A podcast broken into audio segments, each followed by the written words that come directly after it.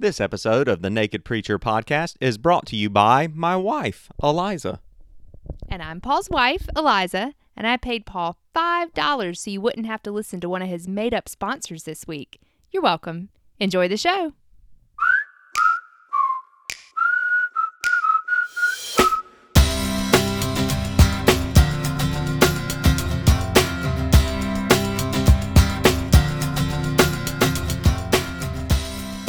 Hello, friends, and welcome to this episode of the Naked Preacher podcast. I am so excited uh, that you are listening and just to have you participate in this little experiment of mine. Uh, today is a special show. It's a little bit bittersweet because um, it's uh, not the last show ever, but uh, the last one maybe of season two here. Uh, the main reason being because I just don't have uh, guests lined up yet for uh, another slate, another season. And so that's where I need your help. So if you have ideas of people that it would be uh, helpful for you uh, to hear from, folks uh, that, that you would like me to, to interview, um, send me names, send me suggestions, send me topics, and uh, I will, will happily start uh, putting together a, a next chapter in the saga of the Naked Preacher podcast. And you can do that simply by sending an email to the Naked Preacher Podcast at gmail.com. Doesn't get any easier than that, right? So today's episode isn't really a note to end on, but it's like a note to pause on. And I, I think it's a great note to pause on because we have an amazing guest. Um, his name is Steve Cuss, and he is a uh, pastor. Um, he's got lots of experience as a chaplain. Uh, but if you relate one word to him, uh, most people who, who know him would probably use the word anxiety. Steve is someone who has dealt with anxiety a lot himself, and he has used his journey with anxiety um, to uh, learn more about what it is to be anxious, to learn how he can manage his anxiety, and ultimately how he can help others to manage theirs, how um, he can help other leaders manage leadership anxiety, and specifically pastors. Him being a pastor, um, he has a special heart for ministers, and so he he leads workshops and uh, he writes books uh, geared uh, toward those in pastoral ministry to help them manage the anxiety that they feel. So whether you have, you know, chronic anxiety and it's sort of a diagnosed type of thing, or if you know you just deal with the general anxiety that comes from uh, you know leading a group of people, Steve is a wonderful help. Uh, I got to know him through his book Managing Leadership Anxiety, and uh, I'll include a link to that in the show notes as well as some other stuff about Steve. But as for right now, uh, let's just jump right into the interview. So uh, this amazing expert can have a chance to talk to us about how sometimes preachers are anxious.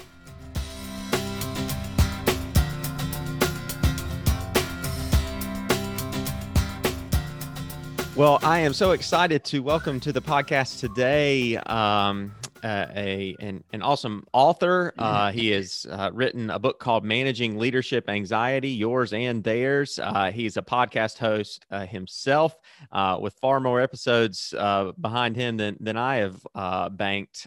his, his podcast is Managing Anxiety Podcast. Um, he served as the lead pastor of Discovery Church in Broomfield, Colorado for over 15 years. Um, and he is also a seasoned hospital chaplain with over 1,600 hours of CPE experience, clinical pastoral education, uh, which, if you have done any CPE, you know that is no small thing. So, his name is Steve Cuss. Uh, and, and Steve, we are excited to have you on the Naked Preacher podcast today. Yeah, great to be with you, Paul. Thanks for having me on. Yeah, absolutely. And uh, you're you're here uh, on an episode where we're we're talking about anxiety, and I am excited to talk with you because uh, anxiety is um, something that I consider myself to be a bit of an expert on through experience. Um, and uh, but before we get to talking about that, I, when we have pastors on, I love to hear about uh, you know their their call to ministry and just how you how you got into uh, the the calling that you have embraced. Yeah. I, uh, I I grew up completely unchurched. So I grew up in Perth, Western Australia, and you know, not not many Aussies go to church, and our family we didn't just not go to church. It wasn't on our radar. We never talked about God or hmm. or those kinds of things. And uh, my older sister, there's two of us, two kids. She started going to the youth group because um, a, a kid at school invited her. And I kind of went along after that. My sister became a follower of Jesus and she led me to the Lord. So so I, I went from completely like secular to fully immersed in this very loving and very fundamentalist small church. Mm-hmm. Uh, really, it was an amazing experience. Got discipled there. So I, I, I think I was like 14 when I first started going. Um, so then I went to university when I graduated high school. I was 17, and all I'd ever wanted to be was a vet. Uh, my dream was to be a farm vet, um, large animal vet. And uh, I was just miserable in university. So I was really confused. Um, took a, uh, the study break that they give you before exams and basically sat on the beach all week and prayed. And I'm like, what is going on? Like, this is all I've ever wanted to be. And God, I feel like God really confronted me about, you know, uh, you can you can help animals or you can tell people about me. And that that was my call. It took me quite a bit of courage to tell my family because they just at the time particularly didn't really understand what my sister and I were into. Um, and I think as good parents, they were trying to protect us from what they thought was like a cult. You know, we sure, sure. we, we went yeah. from completely ambivalent to all in for Jesus, and they're like, "What happened to our kids?" so, uh, you know, at, at, the time as a teen, I thought we were being persecuted for our faith. You know, but I now that I'm a parent, I think I think my mom and dad were just trying to be good parents and and make sure we weren't in some weird thing. So it took quite a while to tell them, and they incredibly uh, miraculously they gave me their blessing, and um, that mm. was gosh, that was like 30 years ago or something. Yeah, yeah. So that happened. Did you get your education in Australia or? So yeah, so I, I I just was born at the wrong time of year for school. So I graduated young. I graduated okay. high school when I was 16, not because I was smart, just because I was young. I always have to tell people, you know, some of those kids that graduate at 16, it's because they're geniuses. Yeah, that, that wasn't me.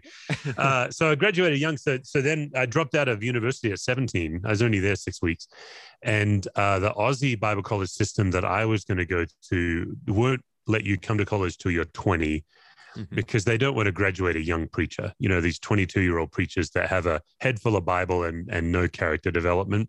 Sure. So they basically said, look, go get a job in the workforce for three or four years, mix it up, learn how to be a Christian in a secular environment, and then come talk to us.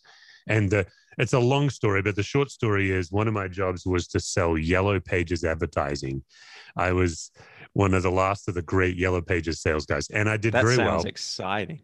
Actually, I loved it. It's oh. I, I I did a lot of sales because when you're 17 with a high school education, no one's going to pay you money. So you have to get a job where you can, you know, earn your own money. So I did commission sales for four years, and I just happened, to, and I sold all kinds of things over those four years. But Yellow Pages, I feel like Paul, we're getting a bit off here, but um, it was easy to sell because people only read a Yellow Pages when they want to buy something. Like it's not like selling newspaper advertising so I was very point. good at it. I was I was in the top ten in the country the year I sold, and I won uh, a sales prize, which was an all expenses paid vacation to America. And uh, took some friends over here and discovered an American Bible College in Knoxville, Tennessee, not that far from you. And uh, that's where I did my education at Johnson University in Knoxville. So I moved awesome. over here when I was 20 in the 90s, and it was an incredible, great school. Uh, and then did my chaplaincy, and then I did my MDiv uh, all in Tennessee. So I'm awesome. I spent eight eight years of my life in East Tennessee in the Appalachian region. Cool. Well, thanks be to God for the yellow pages, right? Yeah. Oh, no kidding. Oh, it was an incredible education. and awesome. you know, I would I'd recommend anybody do some kind of work in the un, unchurched spaces where you really cut your teeth. So for Absolutely. sure. Absolutely. Absolutely.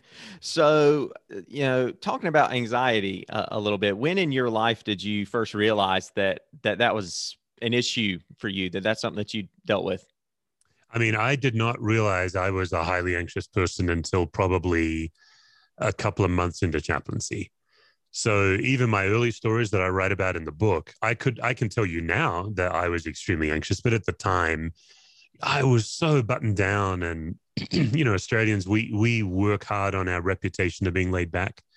So I was born and raised in that culture where nothing gets to us. We're easygoing, and it's it's true. We we actually are pretty laid back and easygoing as a species, but peel that layer back, put us under pressure, and you'll see us working hard at looking laid back. Mm. And that's what I was doing my first little bit as a chaplain. So I was 24 when I did my chaplaincy because I went to college late. And uh, probably somewhere between six and 12 weeks in to chaplaincy, I started to discover, oh, I've got this whole thing under me that's always being with me, gets in the way, uh, and it's time I pay attention to it. That that was kind Yeah. of the big idea. Yeah. What what did paying attention to it look like? gosh you, you know it, it looked like so many things it, it looked like trusting peers that were showing me things that i didn't want to see uh, about myself it it looked like being in the face of death and trauma and actually giving myself permission to be human Hmm. so I, I think i went into chaplaincy as a bible college grad thinking my job was to not be human but to be a minister and in my mind those were not the same things and so that means always having the answer, representing God. So I, th- I think the journey to just be a human sized person Yeah. was a big piece of that. Um, and then I think for me, it was digging into some meaning I'd made out of childhood experiences and how that was always and ever with me rather than something that was back then. It, it would, th- that's to me the big lesson is we all are carrying all this stuff and it doesn't take much for it to take over. Hmm. And so, you know, back then I would have said, well, anxiety is just worry and fear, and I'm laid back and I don't worry much. But for me, anxiety often looks like when I take charge, um, when I have to explain something. You know, if someone's not happy and I think that what they need is more insight from me. So it gets pretty sophisticated. But th- those would be some signs. But a lot of it for me was letting people into my life and letting them speak into my life and then Yeah. believing them. And that was Yeah. hard. Yeah. Yeah. Well, and CPE is such a great model for that because you know as you go through it, um, I'm assuming that yours yours was much like my experience with it, where you, you do have peers, oftentimes folks that you didn't know before that experience, and um, a big part of the education piece is unpacking what you see and talking about what that does inside of you and uh, where you see God in that and how you felt in those moments and why did I feel that way and everything. And yeah, it can really, it, I think rarely does somebody enter a CPE uh, experience um, with the same perspective of what it means to be a chaplain as as when they exit it. Yes, that's a great that's a great point. It, it it became for me the number one leadership lesson of my whole life, which is I went into I love the way you frame that. I went into chaplaincy thinking it was about the people.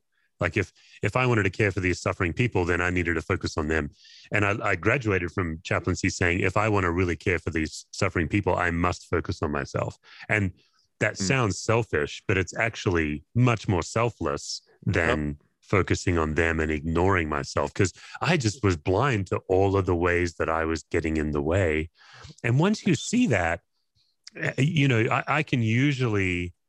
I can usually tell how much a minister has encountered grief by their capacity to shut up Hmm. because even on my staff, when people come and join me, uh, you know, I, sometimes we minister together, and I'll see a younger pastor trying to mansplain grief to a bunch of Mm. suffering people, Yeah. and I'm like, oh, you you're just anxious. You don't know how to be quiet and present, and yeah. Yeah. So I I love the way you frame that. That's right. Yeah. Mm, um, so speaking of CPE then, and um, I would love to to hear, and I know you mentioned a few in the book, uh, what are, are some of your, you know, most anxious CPE scenarios that you remember, like where your heart was just beating and you're like, what in the world do I do? That's a that's a great question. Yeah, my my first ever story in the book is my first ever encounter, and that I just look back even even when I was there for the year, I was like, holy smokes, that was my first experience. Because over the course of the year, it was one of the hardest experiences, which is an entire family, 12 or 15 people, screaming at the top of their lungs because the matriarch suddenly died on the surgery table. And what I didn't know as a as a rookie chaplain that I learned within the first six weeks is those scenarios, you're just setting up space for three hours for them to be physically safe. Yeah. And then you're managing everyone else's anxiety, the nurse and the other patients and all of that. But as I got deeper into it, um, it's it's interesting you asked the question because I have some pretty vivid memories that I've actually never talked about. Uh, so so um, toddler burn victims, um, mm. like I, I'm I'm probably still triggered by what I saw when uh, yeah. there was there was some toddlers that the mum, you know, she's an exhausted mum, and she let them play in the basement. There was a kerosene lamp, and next thing you know, they're rushed into the hospital. And and some of those stories are brutal because you're right in the thick of it. You you, phys- you see these kids, um, and and I can still see as I'm telling you now, I'm kind of reliving it. You're you're trying to care for this guilt-ridden mum because it was her son and her son's friend, so she has to call a mm. mum and say, oh, "Here's what happened." And, and then they get helicoptered to Cincinnati, the burn specialty place, and so you don't get closure. You know, I don't know what happened to those kids. Right. right. That would be that, that for me would be one of the premium ones. Most of my worst stories involve kids. I did six yeah, months in yeah six months in pediatrics and in and and NICU, the neonatal, the pre preemies. Uh, and then, of course, when you're on call, you do emergency. Um, some really profound experiences. I remember a, a, Muslim family paging me, and their teenager had cancer, and they were asking me to pray. And I, I don't know if I would say this to them now. I, I might, I probably would, but I, I remember saying to the dad very respectfully, and I said, I just want you to know that that you're asking me to pray for your son. I would love to pray for him, but I I, I don't want to offend you, sir, but I will be praying to Jesus. Mm-hmm. And um, because I could have gotten him an imam if he needed an imam, I'd be happy to mm-hmm. help him with that. Mm-hmm. And I just never forget him saying, of, of course you're going to pray to Jesus. Why do you think I asked a Christian? Mm. And what he wow. was saying is, he's, he wasn't critiquing his own faith. He was just saying, my prayers aren't working and I'm desperate. I just want my son to, yeah. you know, be okay. Yeah. And, wow. Beautiful. Um, yeah. Yeah. I don't know. It's, I, I don't know. I don't know, Paul. It's, sometimes the stories are like like five deaths in a day. You know, where that fifth death, you're like, can do I have it in me? Can I yeah. do another one? Some of that I, I, still remember. Well, that the story you shared about the the Muslim family reminds me um, in the book where you talked about um, being asked, uh, I believe, to to baptize a um, infant that would had had passed away, or, or yeah. um, and uh, and that being, you know, like one of those quick thinking internal struggles where you think about. I think it's when you were talking about the giants who sit on our shoulders yeah. and you were you're using it in in the sense of you know we we all have these uh these mentors or professors or people that we've looked up to, uh, some of whom we've even put on the pedestal of being the the super Christians, and um, and I know in my mind I, I, have spent a lot of time thinking, well, what would they say about this? What would yeah. they do if they knew that I was doing da da da, and and that can influence the decision making um, instead of what what what I feel and and how God is moving in me at that moment. And um and uh, you you know talked about how even though that that was not something that was a part of your tradition um, that for the sake of that family and knowing that that was important to them um, that that you did it and and you did that with with you know all the genuine heart and, and everything that you could muster out of, out of love for that family knowing what that would mean to them. Yeah I, I it's hard to tell you know when you're that young when you're in your 20s I, I, don't think i can accurately say what was my tradition and what did they place on me mm-hmm. versus what was my human development black and white I, I, I, always want to be careful like a lot of us we like to take shots at whatever tradition we were formed in mm-hmm. Mm-hmm. i always want to be a bit careful with that because so i don't know if i graduated from a bible college that was pretty strict on that or if it was my black and white thinking but what was for sure is i carried into that room a much deeper passion for theology than for hurting people. Mm. And and somehow feeling like I had to owe them my theological view when they they could give a damn. Like what they're they're holding Right. a premature baby. I mean, I still again it's and I, I remember holding that baby in my hand and and just looking at a, a, a, a tiny child that was not fully formed. And here I am trying to teach them about Acts chapter two. It's Right. Yeah. it's anxiety. That's that's Yeah. how you know someone's anxious. Yeah. Absolutely. Yeah, I remember one of my more anxious uh, CPE experiences was when I, um, uh, you know, was on call. And so when you're on call, that was always the most anxious time for me because you don't know what's coming up. That's when you have to cover the trauma center and and you're there at you know four in the morning when nobody else is, and you can't get sleep because you don't know when that beeper's going to go off and all that stuff. And um, I got a, a, a call. Um, it's probably it wasn't super late one night, you know, maybe nine, 10 o'clock, uh, for you know, a, a man who um had he had passed away just just recently. Um, and so I just went to to sit there to to be with him until some family could come. But in that interim period, some of his neighbors came to see him, and they were of uh, of a different culture and spoke very broken English. And um, though I thought the nurse had communicated this to them, um, they didn't know that that he was dead.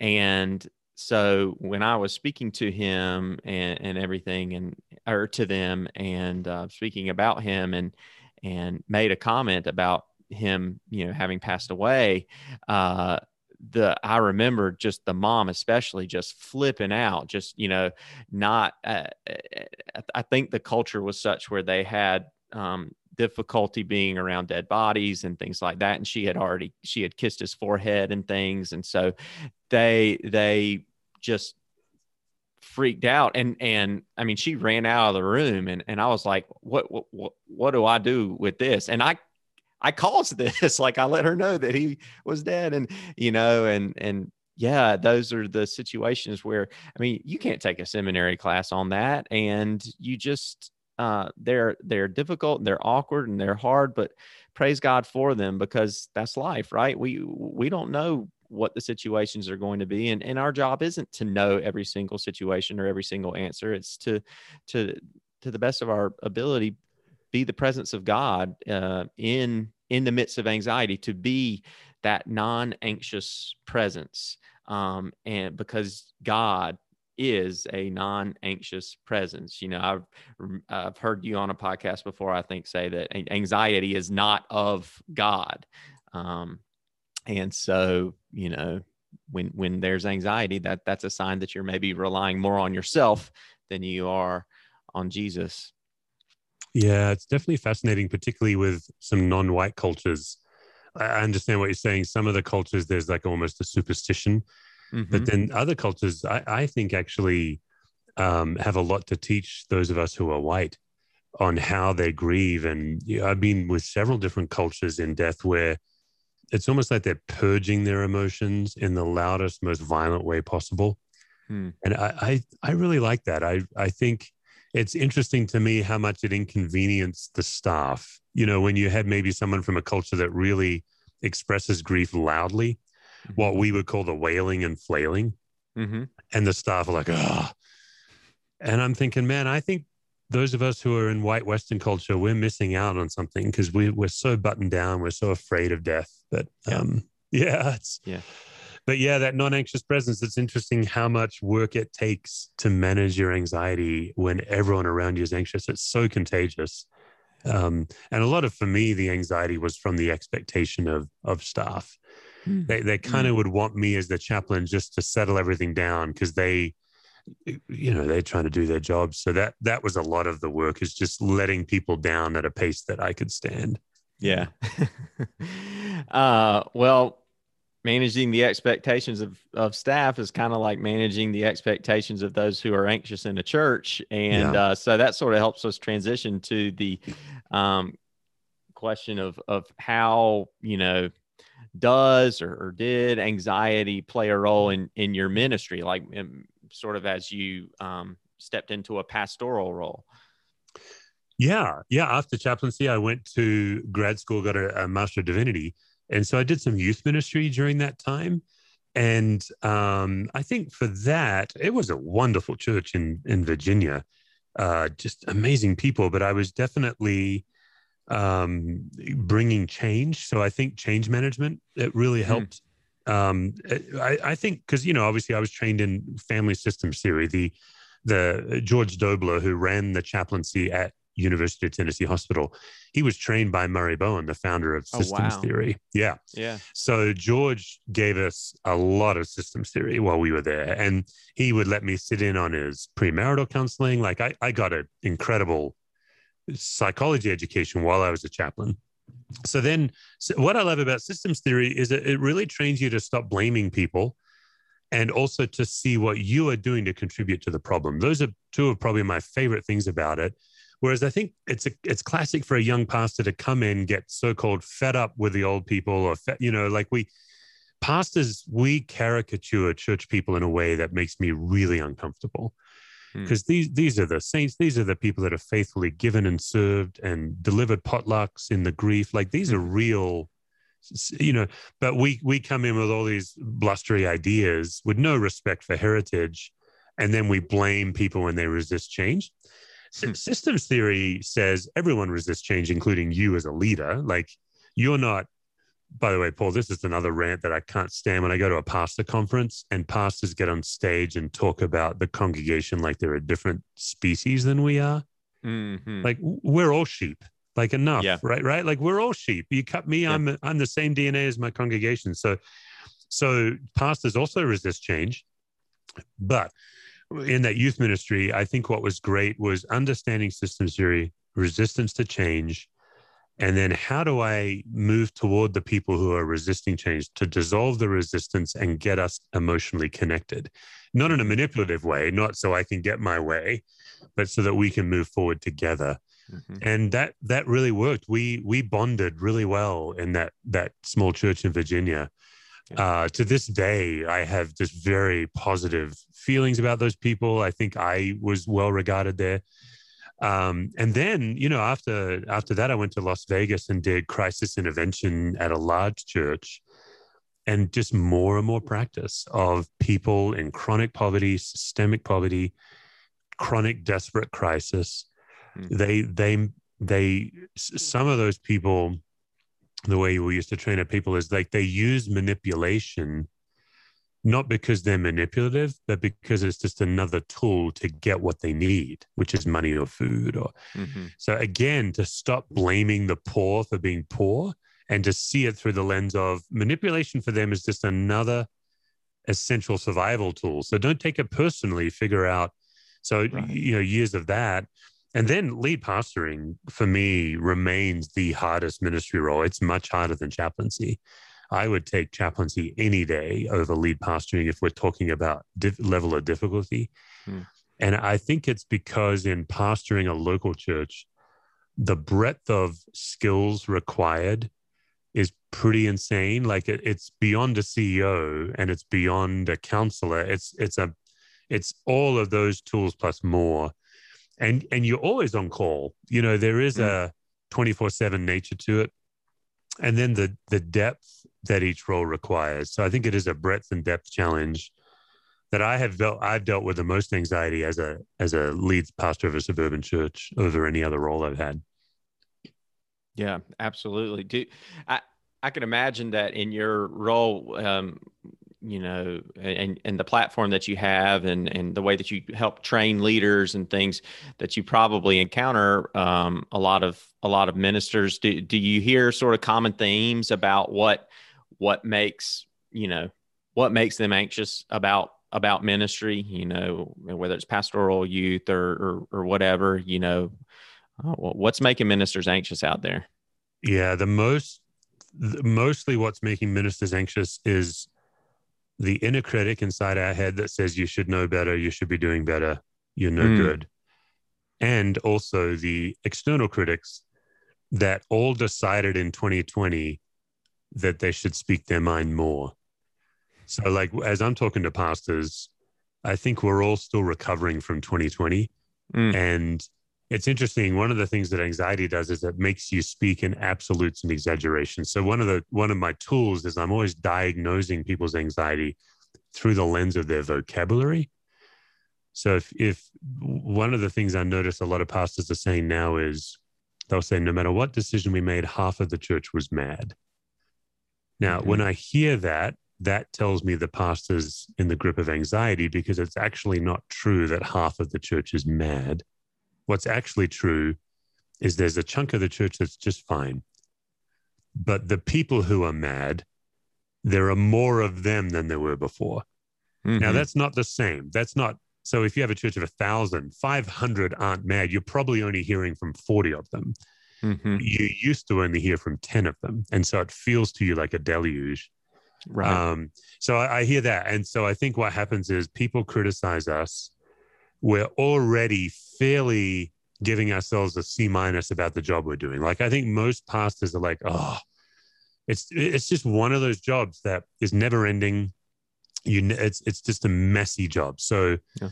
so I think sometimes that external criticism kind of coalesces with the inner critic and forms this like Lord of the Rings type monster coming out from the ground. Like, the, like it's almost like it, the external critic breathes with our inner critic, and now we're in the grip of this doom.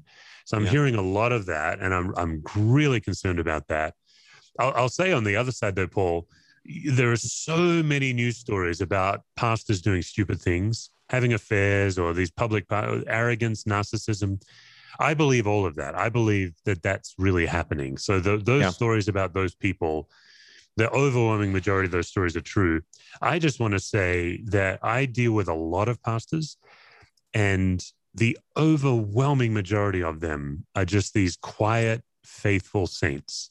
Hmm. They're not. They they don't have a platform big enough to get to the media to where those watchdog blogs are exposing them. These are just friendly neighborhood pastors, and these are people of goodwill, good heart, deep passion for Christ, hard workers, sharp. So when, when it's interesting because when I started my podcast, you know, my podcast involves guests. Uh, I was concerned that I would meet some of these guests and come away thinking, "Oh, these are bad people." but I'm I'm now hundred episodes in. That's about seventy-five guests, and overwhelmingly, I'm talking fairly significant names. Like people like Max Lucado has been on my show, Henry Mhm. Cloud, Kay Warren, Rick Warren's wife. Wow. These are these are amazing. I, I come away from those interviews like these are amazing human beings. These are Mhm. just incredible human people serving Jesus faithfully. So I do love as much as church leadership's reputation's in the gutter right now because of the national spotlight. Mhm. I think every one of us could name a dozen local leaders that we're looking up to and saying, "Man, these are incredible people." So that I- that has me really encouraged. Yeah, absolutely. Um, you know, you making that point about uh, the the the the feeling of so many pastors that that you know, I, no matter what decision, half the church is mad, you know, whatever, and and and you know, I have found that with anxiety, such a helpful tool is is think you know pausing and thinking rationally you know uh, saying what's reality what's not and um in fact i I'll I'll show you right here. I've got I got two bags of pennies. These these bags are full of full of pennies. Uh, these are pre-COVID bags of pennies now because they used to, they represented how many people were in the congregation that we would see on a regular Sunday. So it was about five five hundred pennies, and I've got you know four hundred and seventy or so in this one bag, and thirty or so in this other bag, so that when the critiques were were big and heavy and it felt like the whole church was you know or half the church was uh, in that mad state or whatever I, I would make myself hold these bags to really feel okay what what you're thinking is is this but but you know really feel the weight it, it's Yeah. it's not it's not that um it's not as extreme don't catastrophize you know Yeah, i'm sure that's yeah. Word you use a lot but Yeah, that's really powerful. That's a great physical way to do it, especially holding the weight of them. I Yeah. love that. it makes su- it makes such a difference. Yeah. Um, so, uh, Well, I love that in your book you outline a spiritual approach to defining anxiety, viewing it through the lens of, of the gospel and Jesus' desire to set us free from what ensnares us. And I'd love you to, you know, comment on how you think anxiety is a spiritual issue. Yeah, it, it's hard to describe briefly, but in short, um, the word anxiety uh, it covers more territory than I mean. So there's lots of different kinds of anxiety, is what I'm saying. And there's several forms of anxiety that are legitimate that I'm not talking about. So I'm always mm-hmm. wanting to be careful. So, for example, if somebody has a traumatic experience in their life and they have PTSD, I'm not making any comment on PTSD. I think it's real. It should be treated oh, by yeah. a professional. Uh, there's one form of anxiety that I focus on, which is in, in clinical terms, it's called chronic anxiety, and it's mm-hmm. what I call leadership anxiety. And that one, excuse me, I believe is spiritual because it's all chronic anxiety is generated by false belief, false need, and false assumptions. So you just gave us a beautiful example with the pennies where you catastrophize.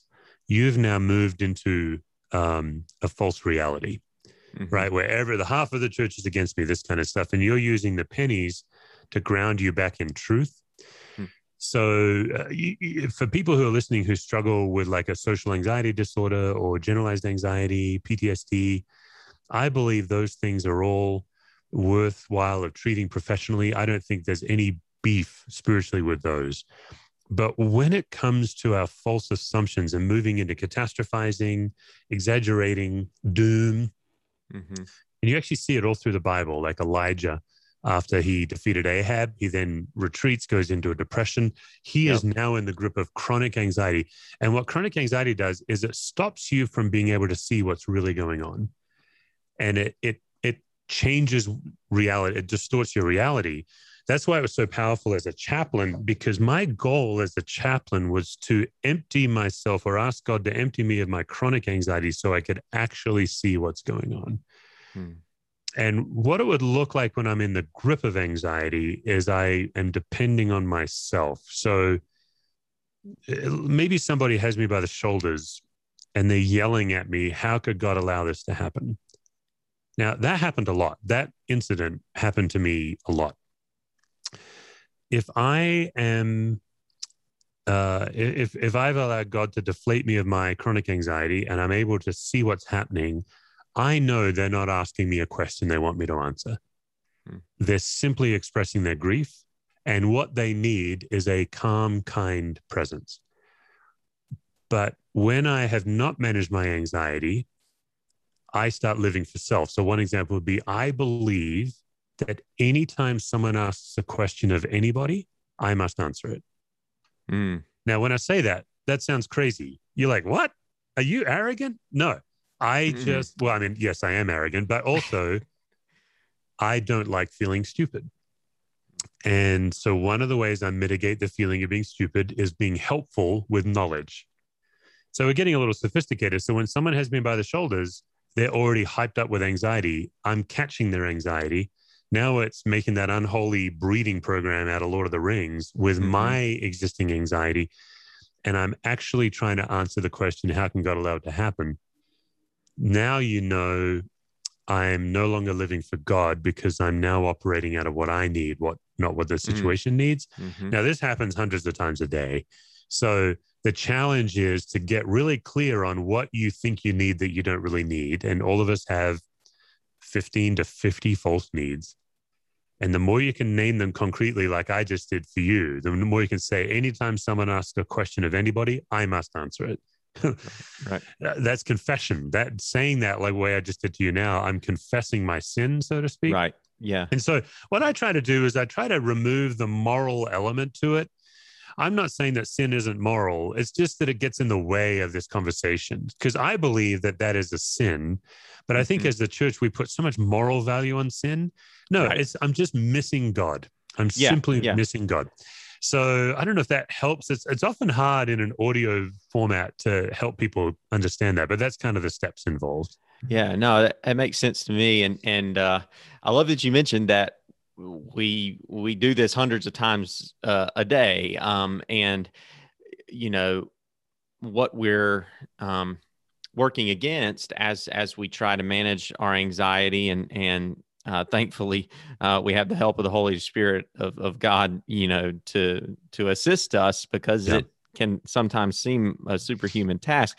Um, is that you know it requires great discipline to make some of those cognitive moves. It uh, a lot of cognitive behavioral decisions are required to train your brain to think in ways that seem unnatural to it, especially if you've dealt with anxiety and followed it all your life. And the way that I think about it is, it's like you have to form like your you're forging new neural pathways like digging new streams for water to flow down and and rerouting that water from the well-worn rivers that where it's used to flowing you know and that that takes time yeah. um, that takes discipline that takes you know sitting uh sitting with with god and confessing those uh those sins so to speak and yeah yeah yeah and it absolutely takes other people that love you and that you trust i mm-hmm. i don't think anyone can do this work on your own in fact i think on your own is the problem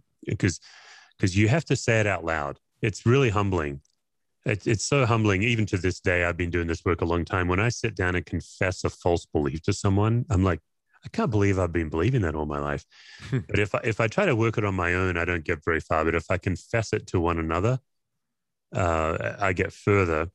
And, and the other thing I want to say, Paul, is when Jesus said, "You shall know the truth, and the truth shall set you free," And then Paul, Paul in Galatians makes this comment where he says, It's for freedom that we're being set free. And you're like, Are you just like talking in circles? but it's actually really profound that I, I think truth sets us free and lies keep us bound. And so I'm passionate about what lies do I believe? Because the more I can mm. step into truth, the more of God's gospel I experience for myself. And, you know, you asked about pastors and what they're carrying possibly the top issue I find with pastors, once we get past the criticism, that's usually what people first want to talk about. The number one issue when pastors feel safe and maybe I'm coaching or we're just one on one is when we start getting into okay, what's the gap between what you believe about God and what you experience from God? And most pastors don't know how to manage that gap. Hmm. I believe God loves me, but I don't feel I don't experience it. I tell I can tell other people God loves them in a way that makes them cry, but I'm not experiencing it for myself. And I believe this is the key to that that stream that you're talking about is is truth and getting getting clear on the lies that we believe and the truth that is God. You know, especially with our inner critic, what does it say about us that most of us are harsher to ourselves than God is? So we are that's that's how you know you're self-righteous is when you're putting your trust in your own opinion of yourself over God's opinion of you. That's mm. that's pretty arrogant. Yeah, man, good word. Um, well, let's let's move from talking about the in, individual to the institution. Um, you know, the personal experience with anxiety to the corporate experience because it's normal for organizations like churches uh, to experience anxiety, and that we um, I'm you know for all of the wonderful New Testament classes that I took in divinity school and Greek and Hebrew and all that stuff that I I certainly use. I don't know if I use anything more than what I learned in my family systems uh, in the congregational context class, uh, which talked about how anxiety functions in a corporate setting. Um, so because it does, doesn't it? Yes. yes. say more. It sure does. Yeah. so what what what what would you have to say about that? How does how does anxiety um you know uh move from just something in an individual experiences to something that people experience corporately in something like a church or you know a, a business or a, a a a team or whatever a else. Family, yeah. Family, yeah. Right. So so so I think the simplest idea is that, you know, everything we've been talking about up to this point is about me, about you, an individual. If you just picture that everyone is carrying like an invisible bucket that's almost full to the brim of anxiety all the time. And then it doesn't take much for that to then spill over, uh, like boil over like a pot on a stove So now you take a congregation, say, okay, every individual in that congregation has that same invisible bucket. So just take 2020. 20, 2020 had people's health and safety, it had political division, it had um, systemic racism. And then we we had it probably I think the most anxious person in the country was the president. Hmm. So the simple idea is the more anxious the leader, the more anxious the people uh, because we all catch each other's anxiety. And then when you add hierarchy and power, it like magnifies anxiety. So, regardless of your political affiliation, just objectively looking at President Trump's behavior, he was typically the most anxious person in any room he walked into. And you can see it the way his staff operated and people. So, from a systems perspective, what you're looking for is how is anxiety spreading? Who's spreading it? And how can we help deflate the anxiety because what we're doing is we end up dumping our bucket. We're just trying to relieve our anxiety. So we're dumping it into each other. It becomes like a water wheel that just spins and spins faster. And the mm-hmm. water wheel becomes a roller coaster ride. You end up getting motion sick. And, or in the case of our country, you storm the Capitol. Mm. And so you can look at the January 6th event through the lens of anxiety spreading in a group I've actually researched some of the interviews that the FBI have now done with the people who found themselves in the Capitol. And there were absolutely some that intentionally made that move. But most of the interviews, I'm not excusing these people, by the way, I, I think they should go to jail. But most of the people that found themselves in the speaker's office, like rummaging through Nancy Pelosi's desk, were saying to the FBI, "We don't really know what happened. We next thing we know, we're inside the Capitol." They just got caught, caught up in it. They got caught in anxiety. And so an angry mob. Mm. So then if you look in the Bible, you can see in John chapter 8, when Jesus confronts mm, yes. the, the mob with the stones, they're about to stone that woman, they're anxious. I'm yeah. not, again, I'm not excusing it. They should be arrested for violence. I, I'm just saying that you can understand a lot of human behavior through the lens of how anxiety spreads. So, you know, for your average pastor, who who is spreading gossip? Who who is the negative voice because n- negativity cynicism sarcasm these are all evidences that someone's in anxiety's grip yeah so that cynical person that always says yeah but uh, they're anxious and their anxiety spreads and if there are not calm people in the room they'll catch that cynical mm-hmm. person's anxiety now you have a mob against you that that you're finding all this resistance so it's complex but um I, I'd highly encourage any pastor to do this systems work because we can all learn it. It's not absolutely. Yeah, any one of us can learn this. It's really powerful once you yeah. start to see it. Well, and like you said, it it benefits its benefits go beyond just church. You know, it, one of the greatest is in your in your own family. You know, your uh, family of origin, the family that, that you have now. I mean, it's just it's invaluable. Um, and so I would uh, I, I would uh, suppose that uh, a book that you might recommend would be Friedman's Generation to Generation, uh, where he sort of outlines uh, a lot of Bowen family systems theory and then takes yeah. it and applies it congregationally. Um, amazing book. A- any yeah. others that you might recommend? I think I think Gen to Gen is his best uh-huh. um, uh-huh. academic book.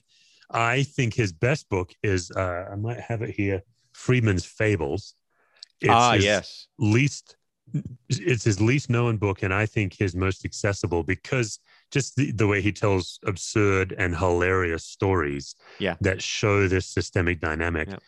Um, you know, there's so many great books. Um, um, Pete Scazzero is probably the most famous well-known systems theorist. Okay. And so any of Pete's books, uh, his emotionally healthy stuff, it's all steeped in systems theory. He his doctorate is in genograms and family of origin stuff. And Pete himself is just an amazing guy. Uh, then there's a group out of Texas, Jim Herrington, Trisha Taylor, and Robert Creech. By golly, they're all incredible. So Robert is a is a Baylor um, Baylor University professor. Jim mm-hmm. and Trisha run a systems theory company where you can get coaching from them. They have a book called The Leader's Journey. Uh, Robert recently came out with a book, I think it's called Family Systems in Congregational Life. Hmm. That to me has become now the most accessible book because Robert takes, he teaches the systems theory briefly and then he shows how it looks in preaching, how it looks in a pastoral visit, how it looks in a staff meeting. Oh, it's so good. Um, so Uh, I, I could pull up the title if we need to get it correct because I may have it wrong. But um, that that book is golden. And then there's a lady in Australia, um, Jenny Brown. Uh, Family Systems and Congregational Life is Robert's book. Um, Jenny Brown, um, I'll have to Google that book because she was the editor of it. Um, I should I should have these books memorized.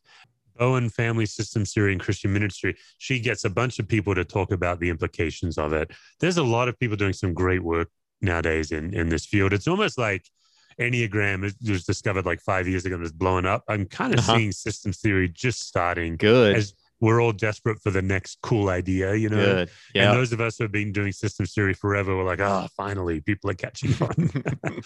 yes, I mean it, it's it's. I, I think it has to be required reading, required work for uh, for any um, any any leader, um, especially those in churches, you know, and and do that work where you look at your own you know, genogram and family of origin and all that stuff. So you understand who you are as a leader and what you're bringing to the table. And, um, and then, then looking at how, uh, how, you know, anxiety is functioning in your organization. Um, again, just so you can be that, you know, you, uh, to go back to Jesus in, in John chapter eight, um, there was all the anxiety swirling around him. This lady did this. This law says this. Da, da, da. And Jesus you i mean it's palpable how at peace he is in that he's just writing in the dust i mean he's and and he is the quintessential non-anxious presence and um and and you can just with a with a sentence he diffuses all of that anxiety and it's because he is removed you know from it. He's as my professor said you know the only fully self-differentiated person to have to have ever you know walked the face of the earth. And so that's yeah that's somebody to to model your life after for sure it's uh, um, uh, it's interesting i've got a few book projects cooking and one of them i'm most excited about is i want to do a devotional or a theological written book uh, through the lens of chronic anxiety and and just almost do a commentary of the Gospels. Mm. And when did Jesus de escalate someone's anxiety? When did anxiety come at him and he didn't catch it? And then when was he intentionally poking it to make people more anxious? Does that happen too? But but you from from 12 years of age when he was at the temple and Mary and Joseph left him behind, that's you can see it right there. Mm-hmm. Don't you know I had to be about my father's business? He's differentiating. And he but he's not accusing, he's not pushing them away all the way to on trial for his life with Pontius Pilate, having a theological, philosophical conversation while on trial for his life. It's it's incredible. So I, I think it's a fascinating study. I think it would really help people to see that so they can start to notice themselves. Because all we're trying to do is help people notice when we're anxious and help people notice when anxiety is coming at us. Yeah. When we're catching it. And then everyone already notices when you walk into an anxious room, but now what do you do about it? Hmm. Those are kind of my three jobs now is I'm training people to notice my own, notice when I'm catching others and notice when I step in, how do I actually, what's going on and how do I diffuse right. it? Right. So I think a, a gospel treatment of that would be really interesting. Oh yeah, um, I, I, say fast track that one, man. yeah, I, will I'll, I'll uh, definitely get a copy. Well, um, this has been awesome, and uh, what the way that we like to close out the episodes of the Naked Preacher podcast is to to offer a, a skinvitation where I ask just uh, three kind of simple, short questions uh, where you can be, you know, invite you to be a bit more vulnerable and and authentic in what you share. Uh, so uh, if if you will entertain me, I'd love to ask you uh, just these three little questions here. 1st being, all right First question is What is a time that you just blew it in ministry? oh, man. There are so many. Like, I, I do think um, letting yourself fail publicly and getting up again is the only way to survive in ministry. So I've got a legion of examples. Um, the the biggest one that sticks in my craw that I struggle to forgive myself. We we were a portable church for 14 years, and I was not here when that started. So out of those 14 years, I was here for eight of them. But the church had been portable for a long time. When we finally were able to build a building on some land and move in. And we almost closed as a church. It's a whole story. But we finally moved into our own building. And our city is particularly difficult city for churches to build in, both because of the cost of the kind of building they want and because of the ambivalence to churches. Hmm. Um, so we were the first church to build in 25 years. Wow. That made us pretty iconic. Uh, we, I did not become a better preacher. Our worship leader did not offer better music, but we became the cool church in town and we quadrupled in four years. We Wow. went from about 280 to about 1,200. We just did a rocket ship ride of growth. So here we have 1,250 people in a 300 seat auditorium. We are stuffing people in four services in every corner of our building. And I launched a quick, half baked capital campaign to try to get a small youth building built because we were heavily in debt. We could not really afford to borrow more to build more. Uh, and I don't like the borrow to build model. Right. So we tried to raise cash for this small youth building and it just failed.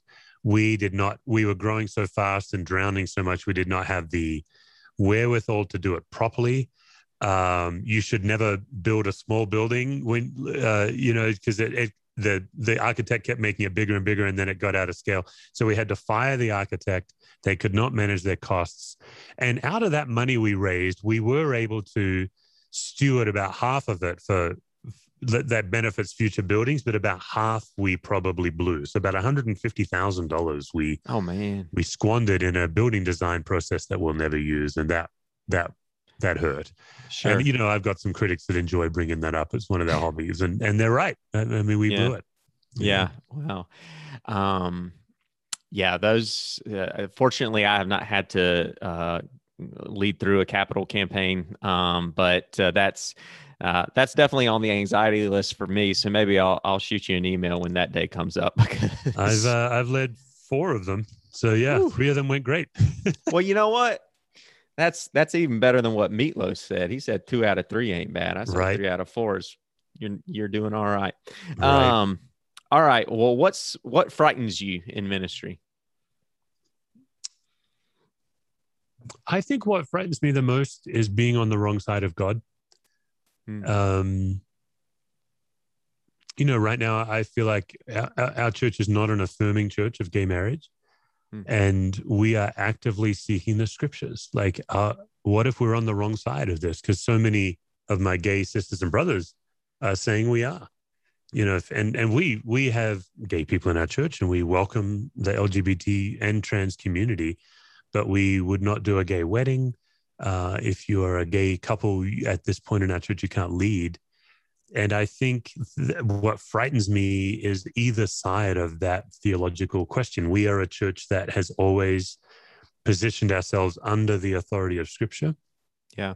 But what frightens me is my capacity to not read what's actually in Scripture or to place onto Scripture what's not actually there. So we are currently seeking that out, and that's frightening. Um, yeah. Either, either way we land feels frightening to me. Yeah. Absolutely. Well, blessings on you as you do that do that hard, um, uh, hard uh, but important uh, work. I know you guys will do it with genuinely and with with all the heart that uh, and sincerity that God has has given you. Yeah. Um, so well then uh, to to end on a on a solid note, what's one thing that you absolutely rock in ministry? I don't think there's anything that I rock.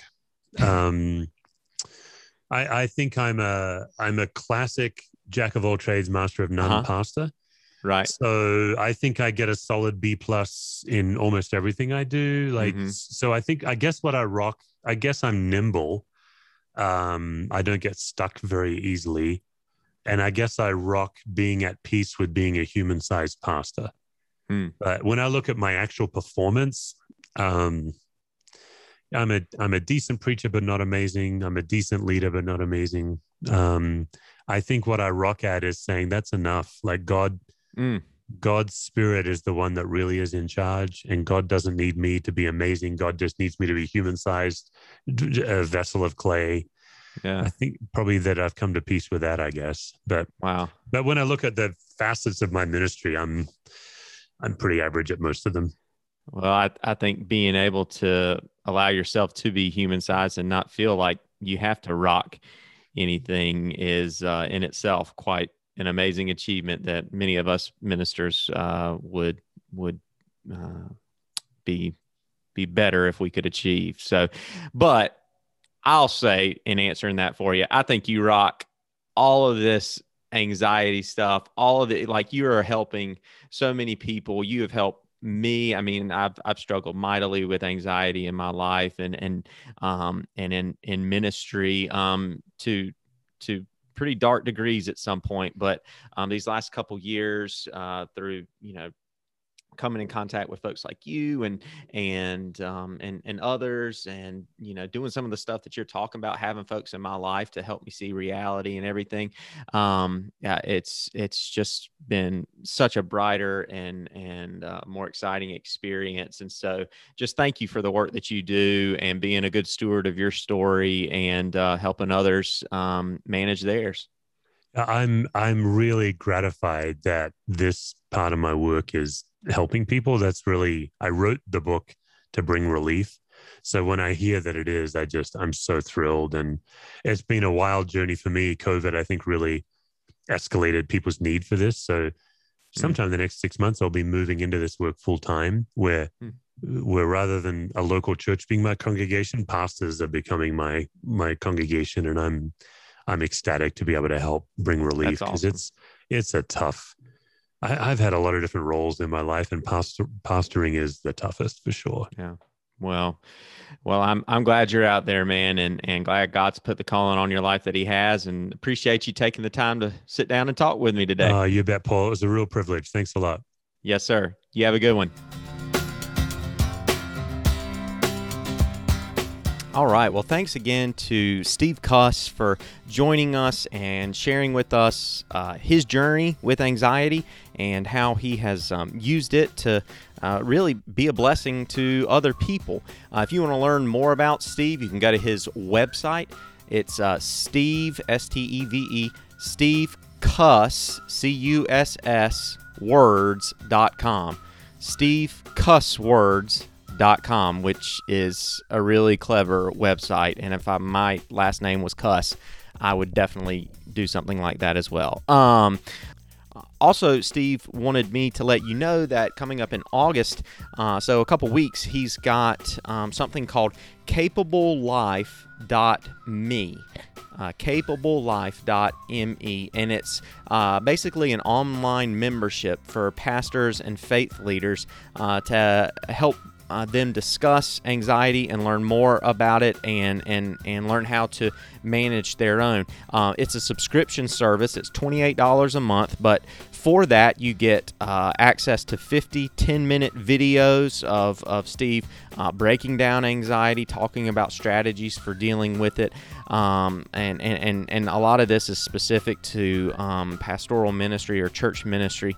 Uh, there's a confidential discussion forum so that you can engage with other ministers and leaders who uh, might be dealing with anxiety. There's a monthly Zoom call. So really, just just a ton of resources that uh, you can open yourself up to uh, by joining CapableLife.me. So do check that out. He said he's going to be starting a new group in early August. Uh, you can also follow Steve at Steve Cuss Words on Twitter. And with that, I uh, will tie a bow on this episode. And like I said, uh, it's uh, not a goodbye from me, but I'll see you later. I'll look forward to assembling a few more guests and interviews and episodes here. Uh, again, don't hesitate to reach out uh, to let me know. Uh, just send an email to the naked preacher podcast at gmail.com and um, I can maybe try to line up a, a guest or uh, talk about a topic that might be helpful to you in in your ministry or in the way that you lead. So that's it for today, and until next time, preachers, be real. And I'm Paul's wife, Eliza, and I paid him five dollars so he wouldn't make. Dang it! Hi, I'm Paul's wife, Eliza, and I paid Paul five dollars so you wouldn't have to listen to one of his made up.